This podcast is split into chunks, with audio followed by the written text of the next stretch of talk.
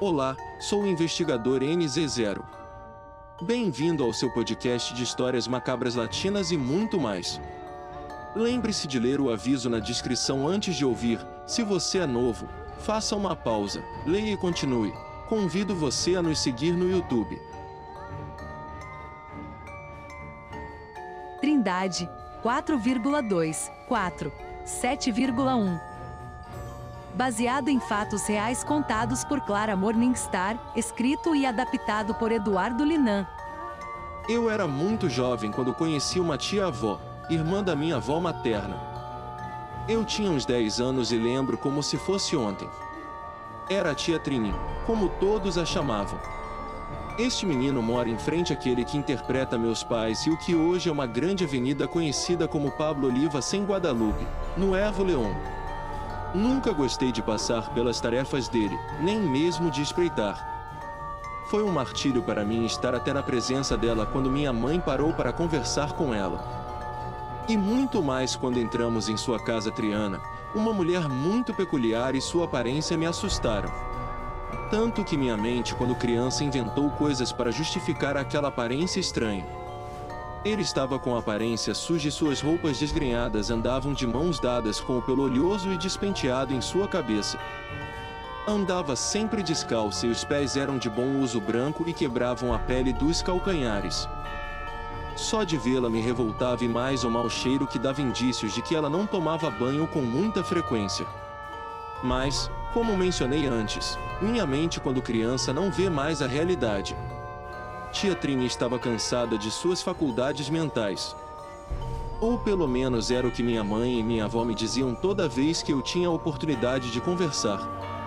No entanto, apesar de tudo isso, eu sabia que minha tia era na verdade uma porca e que ela não se importava nem um pouco com sua tosa.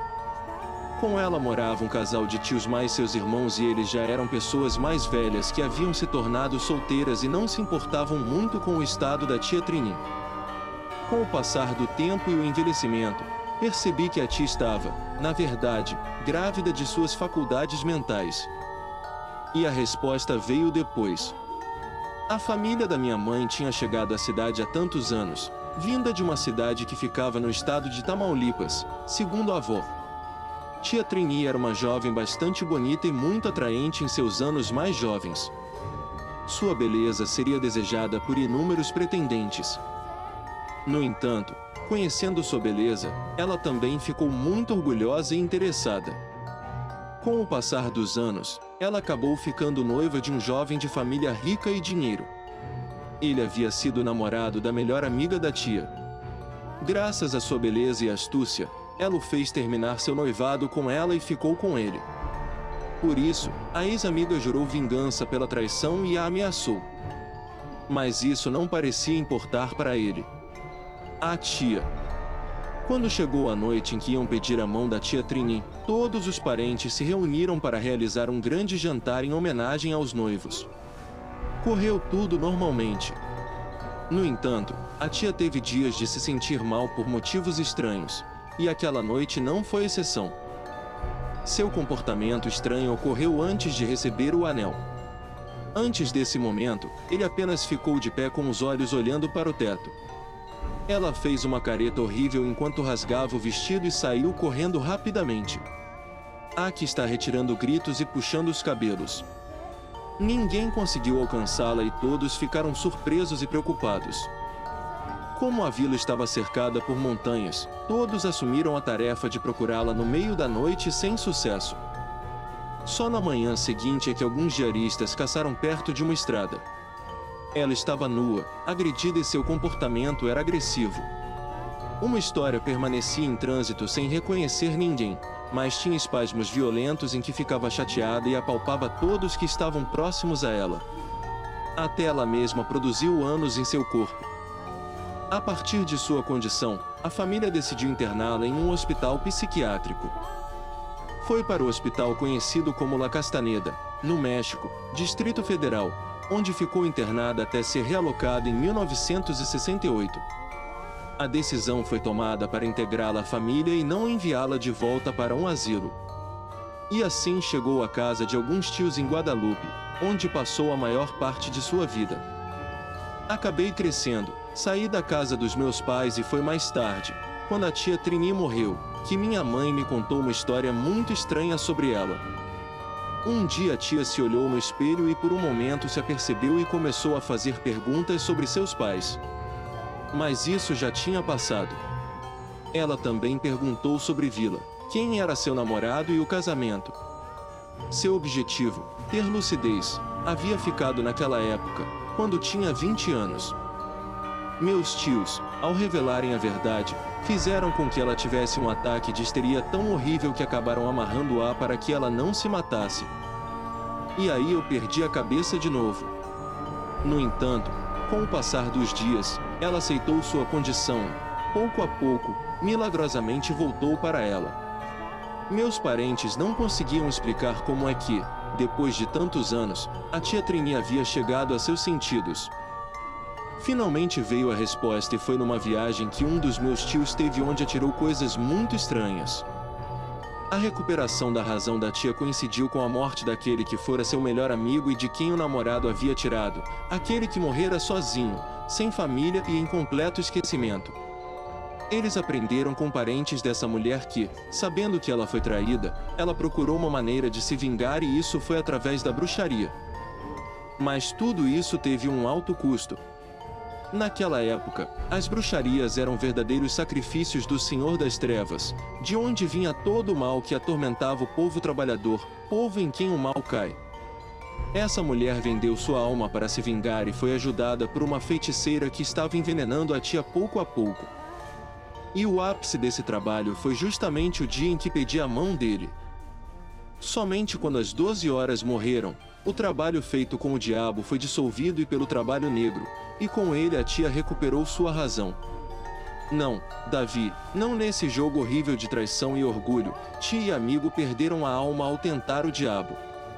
Ambos morreram sem conhecer o amor ou o companheirismo de um homem. O ódio, que não é dessa história, é apenas as lições que ficam. Trindade. Baseado em fatos reais contados por Clara Morningstar, escrito e adaptado por Eduardo Linan.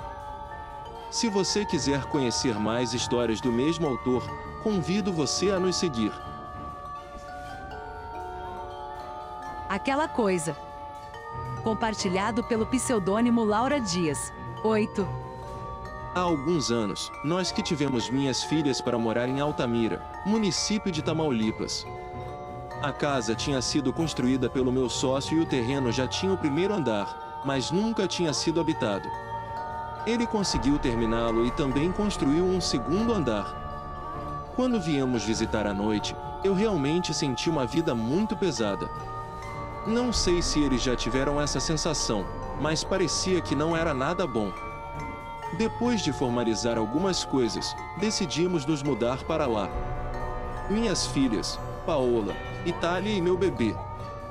Meus filhos pegaram cada um dos quartos do segundo andar, enquanto eu decidi que era térreo, porque eu pedi o morador constantemente. Desde que chegamos senti estranheza o clima também de dia e de noite, noites que ouviam, pediam uma lata de tinta no fundo do pátio. Eu estava tentando descobrir de onde vinha aquele barulho, mas não consegui encontrar nada. Lembro que no dia 10 de maio minha filha me deu um brinquedo com um sensor que quando ativado e passado para frente é ativado e repetido que você gravou. No meu caso é que eu disse olá, que se a gente enfiasse o brinquedo na geladeira e se quando a gente realmente passasse a mão, o corpo, o brinquedo dizia olá. Estávamos todos na sala assistindo televisão quando de repente o brinquedo foi constantemente ativado e conseguimos ouvir várias vezes como olá, olá, olá foi repetido. Olhamos com cara de surpresa, fomos conferir e estava enorme. Tive que dizer às minhas filhas para fazê-las gostar que certamente era uma mosca que tinha ativado o brinquedo lá dentro. Eu sabia muito bem que não tinham sido moscas. No final, decidi removê-lo de uma vez por todas por causa do incidente raro. Cerca de um mês depois, minha filha mais nova se viu no andar de baixo e a mais velha no andar de cima. Era como 19 horas da noite quando minha filha mais velha desce e fica espantada e diz Paola, você acabou de ir para o seu quarto? Paola estava comigo. Ele disse a ela que estava assistindo TV comigo a tarde toda. Minha filha Natália fica espantada e conta que juro que acabei de ver alguém sair do banheiro e entrar no quarto dela. Naquela mesma noite eu disse a ela para descer para dormir no andar de baixo e não dormir mais no andar de cima, mas eles balançaram quando crianças e mencionaram que não tinham medo, continuaram dormindo no andar de cima. 2 meses se passaram sem falar sobre isso, mas ainda sentia várias coisas que me deixavam desconfortável todas as noites. Eu acordava entre 3 e 3:35 da manhã porque sentia um olhar me observando enquanto dormia, da mesma forma que ficava ouvindo as coisas caírem e na hora que acordei ouvi que jogaram um balde ou alguma vassoura no quintal. Como todo pátio tem um piso de cerâmica, era possível ouvir passos de saltos como se fossem apressados. Aí perguntei de novo para as minhas filhas e elas continuaram vendo o que tinham visto da última vez. E a Natália me respondeu. Se quase todos os dias eu ficava um pouco surpresa com a resposta, então ela acabou me respondendo. Todos os dias passo banho de fundo com um casaco branco e cabelos compridos como se estivesse molhado. Às vezes só acho que é a Paola que ficou para tomar banho, mas a Paola responde que sabe que não tem casacos brancos. Foi quando minha filha Paola já estava assustada e Natália ainda não queria dormir lá embaixo, mas no final eu forcei e como elas não queriam dormir no quarto comigo, resolveram ficar na sala. Tento dormir o mais tarde possível para não acordar novamente às 3 horas, embora honestamente nunca tenha funcionado. Então comecei a ouvir soluços, choros, mas bem devagar. Pensei que uma das minhas filhas estava chorando por algum motivo, até que decidi falar com ela. Perguntei se ela se sentia bem e sim, ela respondeu, disse que eu sei que não te ouço chorar todas as noites. Na verdade, ontem à noite, por volta das 10 horas, eu ouvi que você tem a mãe da Natália me contando, eu adormeci às 9 e você não pergunta para minha irmã, eu te aviso porque ela adormeceu muito antes de mim. Minha filha Paola, a partir daquele momento, não queria mais dormir na sala e ficou dormindo no meu quarto com meu bebê. Eu ficava acordando de madrugada, mas um dia dela minha filha fala comigo bem baixinho. Mãe, você ouviu o balde? E eu a ouvi nisso a vassoura foi ouvida e perguntei se ela tinha ouvido a mesma coisa que eu, ao que ela disse que sim. Depois vieram os passos. Esclareço que nunca ouviram falar que tentaram abrir as portas, então ele não era ladrão. E assim continuamos por quase 1 ano de tortura total. Só descansamos quando fomos para a casa da minha irmã. Uma tarde, quase à noite, quando estávamos nos preparando para ir ao encontro do meu irmão, disse às minhas filhas para irem buscar roupas no andar de cima enquanto terminava de arrumar as roupas do bebê. Naquele momento a Paola chorando e tremendo de medo e me dizendo mamãe, agora se eu pensar alguma coisa lá em cima diz que eu saí do meu quarto e estava no quarto da Natália esperando ela de frente. Tinha janela colorida e atrás dela estava a porta. Eu só estava olhando para o chão porque algo me disse para não olhar para a janela e eu senti medo e não sei o que era, que, em um movimento não intencional, eu olhei para a janela e havia aquela coisa daquela coisa. Você só podia ver seu rosto e cabelo pendurados nele. Você não podia distinguir seus olhos e boca. Era como se ele tivesse buracos negros e tivesse cabelos longos e laço, além de pele acinzentada. E nesse mesmo momento saímos para passar o fim de semana na casa da minha irmã e companheira, que viajava constantemente. Ele nunca acreditou no que lhe dissemos. Curiosamente, quando ele estava em casa, essas coisas nunca aconteceram, exceto por alguns pesadelos que costumava ter. Não tivemos escolha a não ser voltar para casa por causa da proximidade da escola. Morávamos praticamente no andar de baixo, trancados no quarto principal. Finalmente, um pouco mais depois do ano, me separei do meu parceiro e finalmente saímos daquela casa em que nunca estivemos. Chamorro estava na casa da minha irmã. Minhas filhas começaram a encontrar mais coisas. Minha filha Natália, toda vez que eu dormia eu sentia que alguém estava me observando. Ela abriu os olhos de lado e notou que aquela coisa estava na sua frente. Eu não consegui identificar que era a mesma coisa que eu estava vendo acontecer lá em cima por causa do casaco branco e do cabelo que eu estava usando. Embora felizmente ele nunca tenha conseguido ver meu rosto. Paula me dizia que quando estava dormindo na sala várias vezes acordou e a voz de uma menina falou comigo e disse olá por motivos óbvios. Minha filha não abria os olhos nem respondia aquela voz, que às vezes eu ouvia mais perto dela. Felizmente essa coisa não nos acompanhou até a casa da minha irmã, muito menos ao lugar onde estou morando atualmente, que foram uns 4 ou 5 anos desses acontecimentos que, sinceramente, espero que não aconteçam com mais ninguém, pois foram uma das experiências mais assustadoras que já tive. Siga-nos, inscreva-se e compartilhe no YouTube. Isso me ajuda a continuar com esse projeto. Dê sua opinião. Na descrição você encontrará os e-mails para enviar suas histórias caso queira compartilhá-las. Agradeço sua preferência. Até o próximo episódio. Histórias macabras latinas e muito mais.